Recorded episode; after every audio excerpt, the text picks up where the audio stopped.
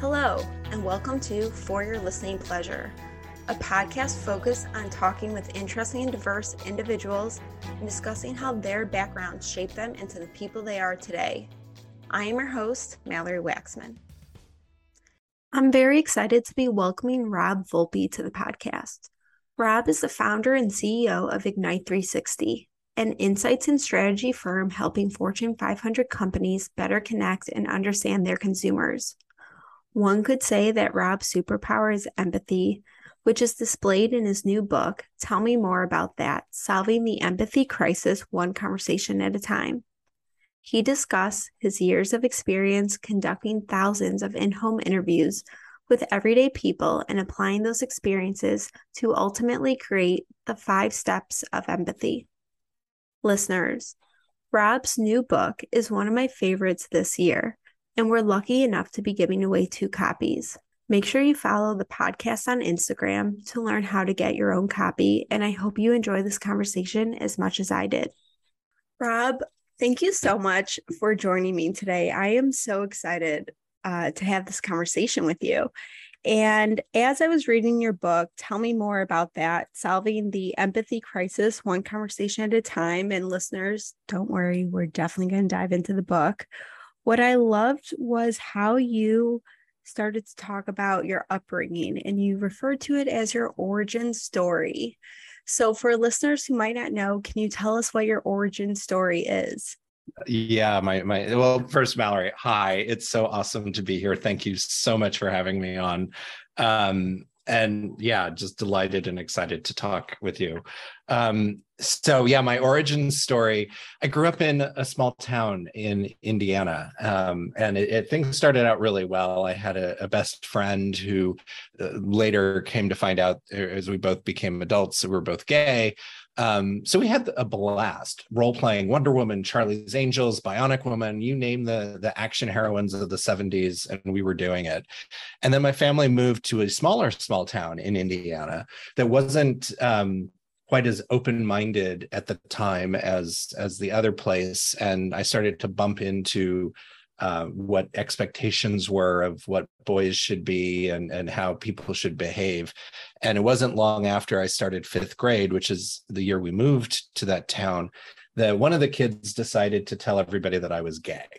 And that caught on like wildfire. And this is 1980 small town indiana so didn't really like way before ellen way before will and grace like rupaul all of that like what's what is gay uh, you know and i had to ask my my mom like what is that why are why are they saying that and and that stuck with me and and and followed me around i mean it was yeah gosh i that was in fifth grade. I didn't come out until I was 23, 24. So clearly, you know, it's not like I got caught making out behind the barn with somebody.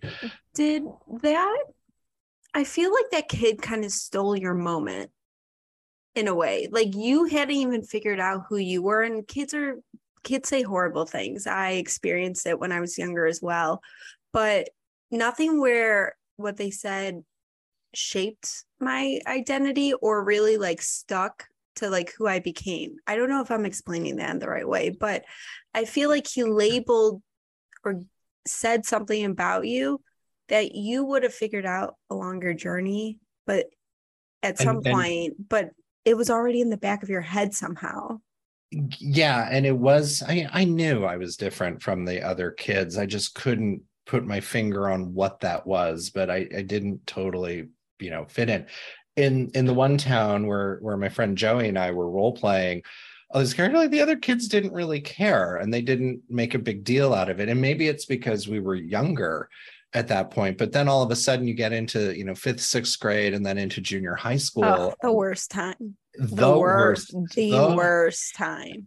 absolute worst and you know and that's when kids start to figure out who they are and where they belong and and sort and and organize. And um and and also i think you know lash out because of their own injuries. And that's kind of what i came to realize many many years later um was that it had nothing to do with me. I was i was just the easy target um but i think what you said where he he did steal something from me i think that's true um, I would have ultimately come out like who I I am a gay man and I was back then as a youth. I just didn't have the words for it, but it did mess with my head about how to be comfortable with myself and and and really how to um behave around other people and modify my own behavior to make sure that I was fitting in, that rumors weren't going to get started.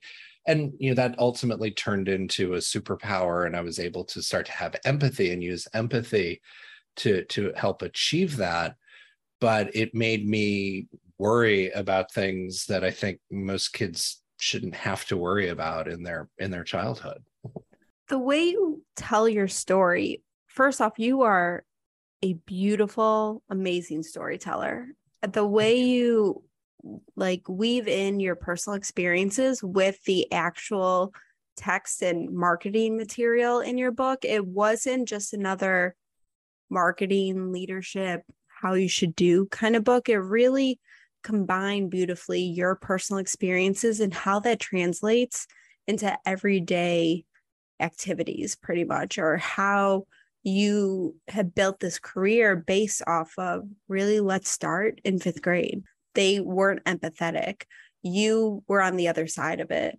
And I feel like when people go through certain things, I have a lot of empathy because of certain experiences I've gone through. But it's hard that you have to go through those experiences to get empathy. Yeah. You're not born with it necessarily.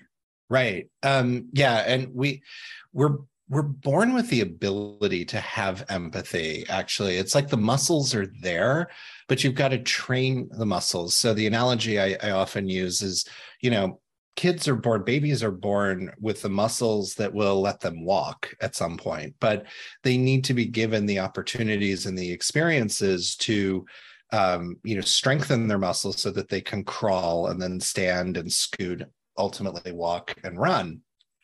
And empathy is very similar to that. We have to be put into situations that we have to have the behavior modeled for us to understand how to respond, how to react, what it means to be empathetic and there's so many different things going on in society and have been for decades that have have hindered that training time that we get. We don't get enough time practicing being empathetic and and therefore we're in kind of our current state today. Well one um study you really bring up in the book and that i've heard you speak about in other interviews is the study of studies that came out of the University of Michigan in 2001 that showed 40%, yes, listeners, 40% decrease in empathy amongst college students. That is alarming to me because I would think in college is when you're supposed to be the most empathetic, the most understanding, the most quote unquote liberal and open. And there's a 40% decrease and it hasn't rebounded. Has not improved. And that was in 2001 when they identified the 40% decline. So I don't want to know where it's at now. Mallory, we're 20 years on with that. And and yeah, who knows where it is exactly.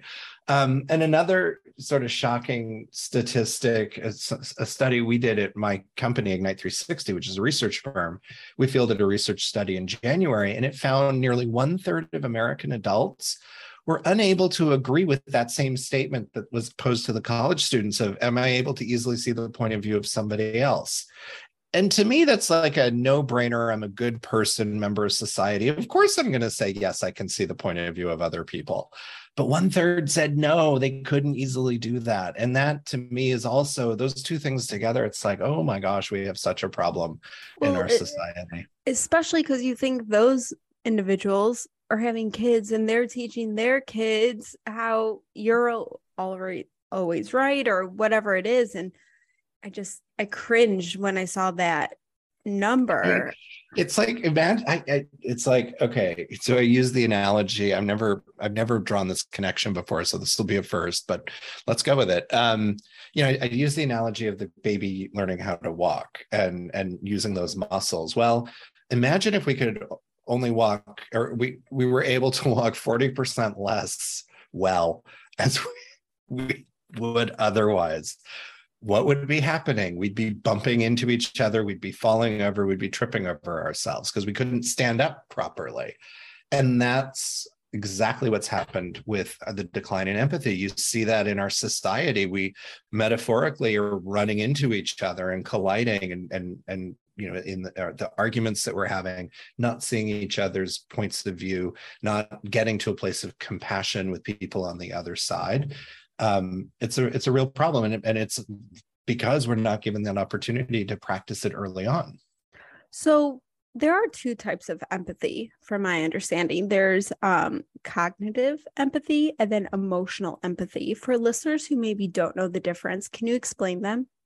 Absolutely. So um, emotional empathy is the one that most people often think of when they they hear the word empathy and it's the one that most people are afraid of too because it's you know emotions um, feelings and ooh that's icky uncomfortable stuff i don't know what to do with it.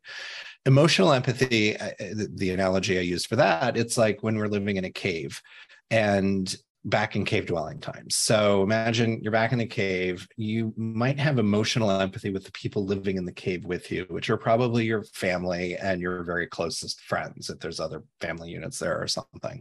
Cognitive empathy is about seeing the point of view of other people. So it's perspective taking. So emotions are feeling the emotions with someone else as they're feeling it.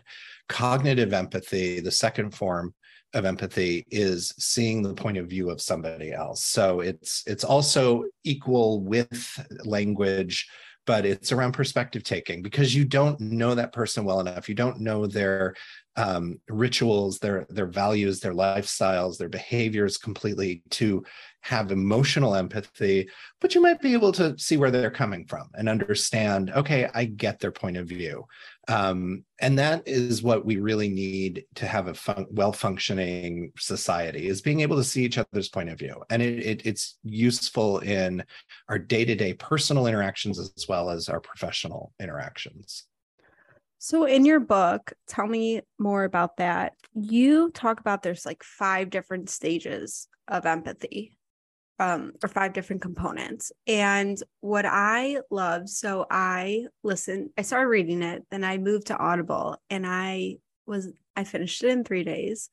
I loved hearing you tell the stories. Um, there were some parts where I, I laughed out loud because of how you were telling the story. And I was like, oh my gosh, I would be in your shoes too. And I was laughing to myself. And you are just such a phenomenal storyteller. But what I love is that each story related back to some of the principles and that I was able to see, or I guess hear, um, as you start to grow in your career, you are able to take a step back and really look at situations differently. You are able to realize, oh, I wasn't approaching this the right way. There's this one story where this gentleman keeps talking about his mother and referring to her as mother and you go upstairs to go to the restroom and you see this like dummy and all of a sudden you're like am i in you know psycho? And what's going on? And you're not even able to really pay attention to the product you're really asking him about because you get so in your head and i'm very much like that as well. So i thought that was hilarious but then you were able to say I was putting judgment into the situation. I wasn't able to approach it in an empathetic way. Why did you feel the need to write this book? And I know it took you almost six years to do this, yeah. but what was the reasoning behind it? Because I feel like you could do a volume two with so many more stories. yeah. The um yeah, thank you. I'm so uh, honored, touched, and pleased that you enjoyed it, the book so much, and and you're the first person who's finished the because Audible the version just came out, and so you're the, one of the f- first people I've heard from that that's listened to it, and I, I love that hearing that feedback. So thank you. Um, yeah. So why the book? You know, a like I recognized in 2010 when that study of studies came out about the 40% decline that okay, there's a big empathy crisis, and we started doing more at Ignite 360 um, to to help our clients connect empathetically with their consumers, and that became you know all of the stories from the book are from those kind of adventures and misadventures, and I I was standing in front of a classroom giving a presentation. I talk about the industry and, and, what my firm does. And then I, because I knew there's an empathy crisis and I need to do what I can to, to help fix that and bring awareness to it, I started presenting as a second part to that those presentations. I would talk about empathy and tell some of my stories from the field. And the students were just hanging on my every word as I was. I, I the story, the chapter is called "Mother Would Never Do That," um, and that story of Frank uh, is one that I've always told. And then Amelia um, and some of the the adventures with her, and is in homes, and that's in the book. And the students were just like riveted. And I thought, you know, and, and this is like I don't know, so six, seven years ago. And I'm like, college students aren't supposed to be paying this much attention. Like they're really hanging on, on my every word. And a little voice inside me said, This is what you need to write about. These are the stories you need to tell. And for me, I've just always found that people, for whatever reason, people learn and respond to me better when I'm telling stories rather than me telling you should do this and you must do that. When I'm sharing my own personal experiences and my, you know, failures and successes, people learn from that. And additionally, what happens, and what I've been hearing from people that have read the book is it, the the because the book's entertaining you were laughing um, at certain points and you know moved in other other ways at other times it sits into your brain a little differently. And so then what happened what i'm hearing is happening is that when people get into situations those stories start to come up and they're like oh wait a minute. I, i'm being judgmental. I'm being like he was in, in the book or you know one mom um, told me re, never met her before reached out. She was having trouble with her uh, son. He was 13 years old in english class and she was about to just challenge him and go well why are you having problems in english? And just as she was about to ask that question she thought about the book and chose instead to just say well tell me more about what's going on in english. And it changed the nature of his answer. He wasn't on the defensive and they had a much better positive conversation um, as a result she was able to help him in a way that she never had before. So to, uh, so yeah i would say so i think audible told me it was going to be i don't know 11 or 12 hours give or take. I finished it in three days. I remember i was walking listening you know, I can remember the story about the woman with the pancake and the mold, where exactly where I was on what street corner in Chicago, because I just was standing there being like, oh my gosh, I don't know what I would do in this situation. Thinking about these stories. But more importantly, what you said is, all right, how do I approach conversations? How do I get more information? And as I've grown both personally and professionally, it's those open ended questions where your judgment isn't coming through or you're trying to mute that as quietly as you can. And I understand we're all human. It's not always right. going to work. There's sometimes where talking to someone and I'm like, why would you wear that outfit? Like, what are you thinking? Now, that shouldn't be what's coming to my head, but you know, it is what it is. It's how do you push past that move right. that aside to still try to get to that blank slate where you can have an authentic conversation. Absolutely. You can see that person um, for who they are rather than being judgmental about a judgment decision they made on what to wear that day. And I think the best story in your book, and listeners, just let you know, uh, Rob has been so gracious. He's given me two books to give away, and we'll post about that on Instagram but was the one individual, the woman who had two kids, not with husband, but with their fathers. You found out she was going through divorce at 18, and the story just kept growing. And you never, you didn't think it was going to go. And I'm paraphrasing this entire chapter, but I think it was just such a great example of don't make judgments because you every time you're like, well, okay, that makes sense. And then you're like, but why this? And then she would answer a question. You're like, I did not see that answer coming. Did not see that happening. And yeah. it just kind of kept going. But I think that's what makes you such a great marketer. And like you, I love to understand why people do what they do. understanding what's going on in someone's brain. And you put it into words so beautifully. So thank you. Oh, thank you. Thank you. And yeah, we just we make assumptions about other people based on our own life or how we view the world and that comes across as being judgmental and it blocks us i mean i, have so many different analogies for judgment it's a brick wall it's noise canceling headsets um, but it, the point is that it gets in your way and it prevents you from seeing the other person and, and hearing anything that they're going to tell you. And it also clouds the way that you're going to ask questions and even make sense of it in your own mind um, after you've heard the information. So to me and it's interesting that research that we've done it, it shows that the more um, kind of the more educated somebody is the more judgmental the more that being judgmental gets in the way. There's something in the, you know, we're we're trained through schooling to be right, to have a point of view, to have an opinion. And as a result, that can come across as being judgmental when in reality, we need to be curious and we need to be open to try to understand. And that can mean take, putting judgment aside. So you started your own firm, Ignite 360. And I love how you explain that you didn't want to be an employee anymore, which yeah. I get. You want to kind of be your own boss and be able to make judgment calls. Can you talk to me about what that journey was like? Because obviously it's scary to go off on your own and not to have that corporation or benefits or paycheck coming in. Yeah, it's um yeah, it was uh, just over 11 years ago. Um, and it was actually the second time I'd been out on my own. I had gotten laid off um, back in 1999. Yeah, 98, 99. I got laid off from a job. It was in marketing communications firm. But it coincided with a friend and I were about to go out and we wanted to start our own small consulting practice for uh, small businesses. I was living in New York at the time and did that for about three years. But 9 11 happened. Everything just kind of went upside down. And I thought that was time to feel the, as I call it, the warm embrace of a large corporation again. And so I went and worked at Kraft Foods for a couple of years and, you know, large corporation. Um, and that was great. And it, it served its purpose for me.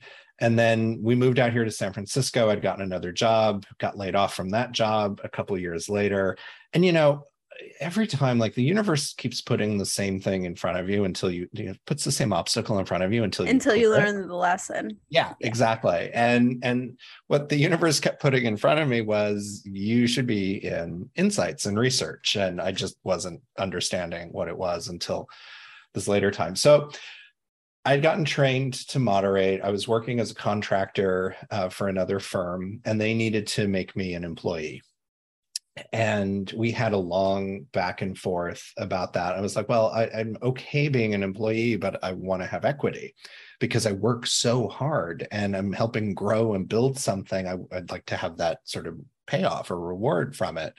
And they unfortunately weren't able to do that.